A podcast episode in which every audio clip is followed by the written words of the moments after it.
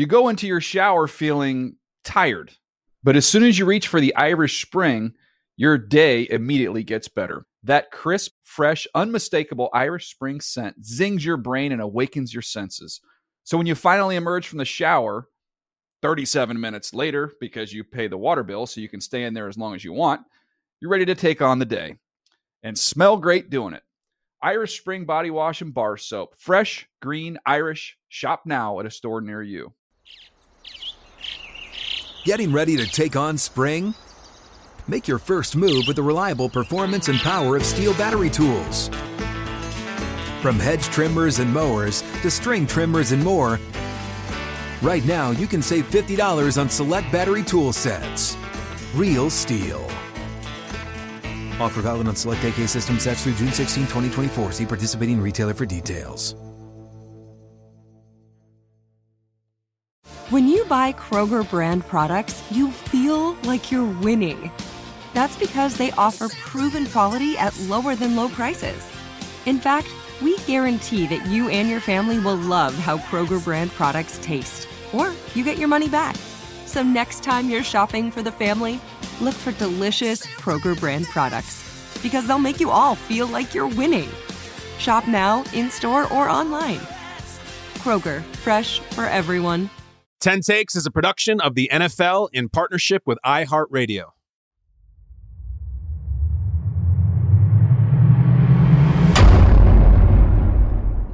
Welcome to 10 Takes. I'm spent. I'm spent emotionally, physically. The best weekend of football all year. It's just fried me. And yet I'm getting that second wind where I'm just ready to talk about it. I, I better be. I already did it for three hours on TV today. Now I get to talk to you guys. Let's just get into it. Best weekend of the year. 10 takes in 10 minutes. Start the clock. Take number one Bills Chiefs this year was better than the Bills Chiefs 13 second game. It was better than the overtime game. I loved this game from start to finish. I think it was cleaner. I think it was better football. There were no interceptions thrown. There were no sacks. There was only seven penalties combined, which you'll take. Can we all just thank the Lords right now that we're not sitting here this morning talking about some wild officiating controversy that happened in any of these games? It's great. I thought this one was better, though. A lot of the stuff that happened in the 13 second game and the meltdown by the Bills was bad football, it was really bad defensive football for them. And then there's all this controversy about the coin toss and whatnot. This is just a really good football game between two really good teams, and the better team won. I loved this game from start to finish. I love the weird twists and turns. I mean, you could go through and talk about it for 20 minutes and not even mention Damar Hamlin was running a fake punt. What? Or that the Chiefs fumbled out the back of the end zone and ended up not burning them. And the Damar fake punt didn't burn the Bills either. The field goal, the tragedy, everything. I loved this game so much. It was two great teams. Great, great NFL product. Just awesome. Wasn't that a great game? I would rewatch that game like I'd rewatch a movie just to put it on six weeks from now, six months from now, six years from now. I would watch Bills Chiefs in January 2024 and just enjoy it. Take number two Mahomes is inevitable. It's an amazing thing because you, you, get tongue tied when you're trying to say, all right, shoot, I got to praise Mahomes again. I've kind of done that for years. What can I do now? I just think it is so unbelievable that he he only plays title game seasons at worst. That's it. That's the streak that I want to remember Mahomes by years and years from now when I'm a grandfather or he's retired that he he didn't he doesn't do losing the divisional rounds. It just doesn't it's not what he does. Never mind the wild card round. He doesn't even ever bow out in the divisional. It's almost as if it's his contract or his agreement written in blood with the football gods. Just know I never ever lose earlier than the title game round. I don't always win the title game, but I always get to it. I usually host it. I always play in it. It is like a, a concert performer or a headliner who only does stadiums, not arenas, not amphitheaters. I'm so big and so good and just such a badass. I only play the largest possible venue in every city that I go to. Mahomes only title games. We've talked ad nauseum this week about, oh, he never played a road game, no, not a true road game in the playoffs. He's never lost in the divisional round. And he is probably mad this year because he actually had to play in the wild card round and won again. It's just an amazing testament to him and how good he is. Take number three. Kelce showed up big time, man. Travis Kelce hadn't scored a touchdown in what felt like months. And you know why? Because it was months. And sure enough, big game, bright lights, cold atmosphere, unfriendly crowd. Bam, right out of the gates, long touchdown. Bam, another one of these old Andy Reid bag of tricks touchdown on something called flash screen. The second touchdown, Travis Kelce run. They hadn't run that play since Alex Smith was the quarterback. That predates Mahomes, which like goes back to, to 2017, somewhere around there. And they did it. You know, I I had been on Kelce. I've been taking pot shots and cracking jokes, and the way I do harmlessly, is just to bust chops, that he really hadn't shown up much this year, statistically. And I'm like, is he hurt? Is he old? Is he falling apart? And then you put him against Buffalo, and he just kills him. You have to respect it. Just kills him. Absolutely kills him. Take number four. The Bills aren't growing. They're not evolving. This is the same deal over and over. Division round loss, division round loss. They're Chiefs that they play every year. The Chiefs have been to six title games. The Bills have been to one. And in that title game, they got hammered by the Chiefs. This is the cold hard reality. If you're if you're not evolving, you're dying. And I look at the Bills right now, a lot of the ways you look at the Cowboys, it's groundhog team. You show up, it's an exciting regular season, you have some really talented players, and it's kind of a similar loss. That's what's so deflating, I think, about a Bills fan this morning. It's not just, oh, we lost in the playoffs again. It's we lost a home game in the playoffs to the team we can't beat, who's playing on the road for the first time. We did it in a year when Joe Burrow, who's the other guy who really, really matters in the AFC playoffs, is completely out, which leaves a gap, which I don't think is insignificant and our kicker missed again, and our star wide receiver dropped a huge pass. They're not growing. And Schrager was saying this morning on Good Morning Football that there is an incredible club of quarterbacks who are Hall of Famers or just generally really respected franchise quarterbacks over years who never even so much as played in a Super Bowl. I'm not talking about Marino or Kelly who got there and didn't win. Warren Moon, Dan Fouts, Philip Rivers, on and on, never played in a Super Bowl. Is Josh going to be in that club? God, I hope not. I love watching him play. I love a lot of the things he stands for. But this whole take about the Bills can't get over the hump, guys, they they can't get to the hump. Getting over the hump is not winning the divisional round. Getting over the hump is winning a Super Bowl. They can't even sniff that thing. It's really frustrating. Take number five. They need their super friends. They have Superman. Where's the super friends?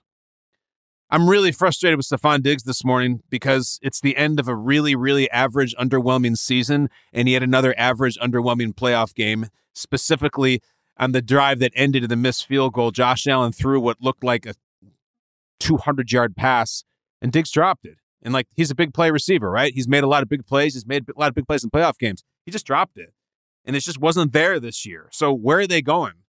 They drafted tight end in the first round last year, Dalton Kincaid. He mattered. He'll get better. He's a good player. I promise him there.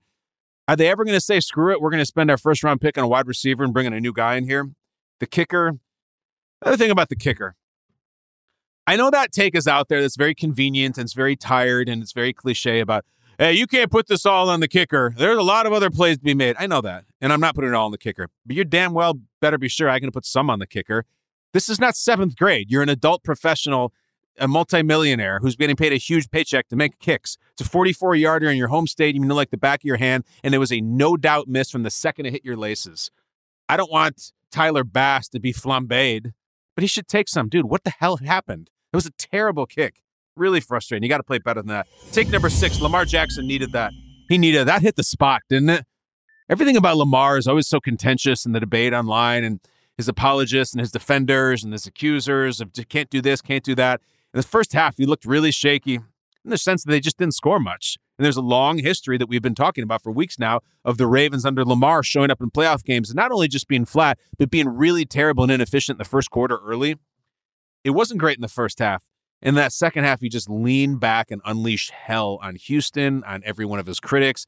100 yards rushing, four total touchdowns, just looked really, really good. You don't want Lamar to go down that path where if he were to lose that game or to underwhelm in that game, you start getting this reputation of a really talented player who's great in the regular season and shows up never really amounts to much, like the NBA equivalent being Carmelo Anthony, you know, Chris Paul for a lot of his career.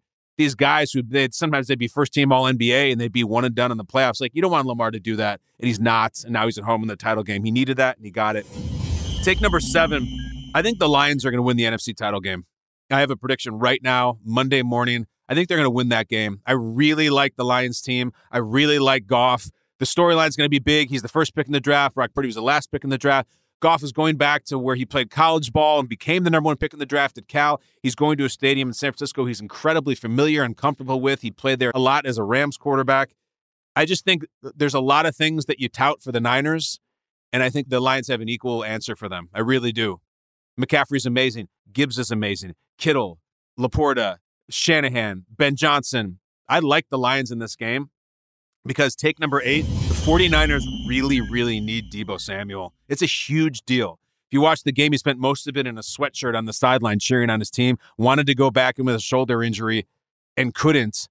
Brock Purdy was not great. The Niners kind of survived, whereas the Ravens dominated the other one seed. If they don't have Deebo, they're a totally different team, and I think they will lose to the Lions. I've been wrong predicting against the Niners before. I like what the Lions have going. I like what Campbell has going, but never mind the mojo and the revenge and the chip on the shoulder and the dumb soundbites. I just really like their players. I really like their talent.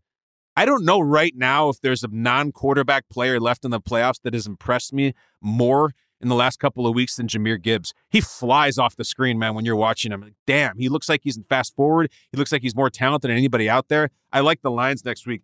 Take number nine. Jack Black is exactly the guy you want him to be. I'm talking about the actor, the rock star, the comedian, Jack Black, School of Rock. I did a promo that I got to do for his Kung Fu Panda movie that's coming out, and I got to meet Jack Black.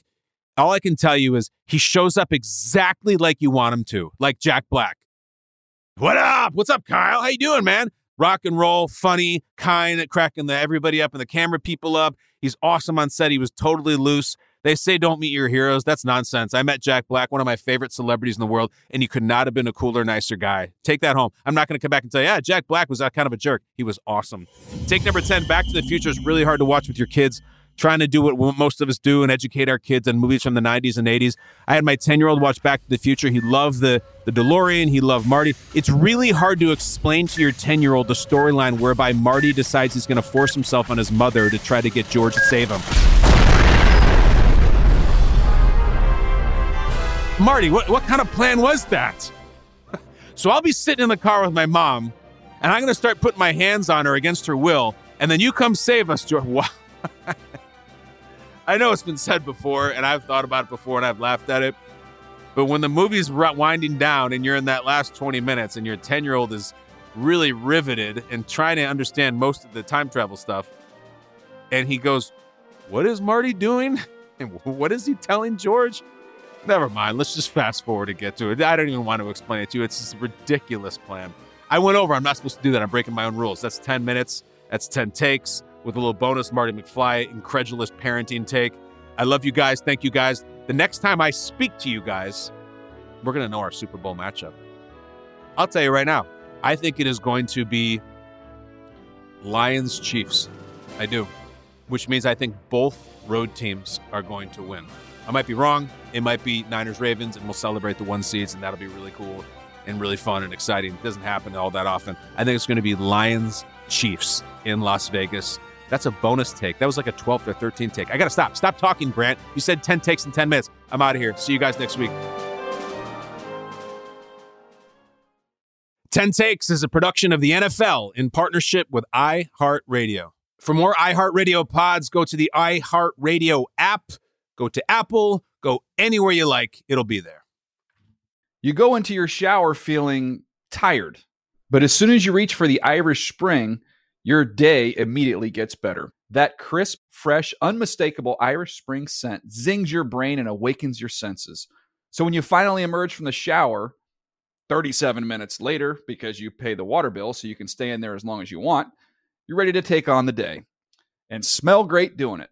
Irish Spring Body Wash and Bar Soap. Fresh, green, Irish. Shop now at a store near you. Whether you're a savvy spender maximizing your savings with cashback rewards, a thrifty rate watcher seeking the lowest interest, or a travel enthusiast looking for extraordinary perks, Kemba Financial Credit Union has a visa to complement your lifestyle and unique needs. Apply today at Kemba.org to unlock a limited time 2% cash back on purchases and pay 0% interest on balance transfers for an entire year with a new visa from Kemba. You deserve a card that works for you. Restrictions apply. Offer ends June 30th, 2024.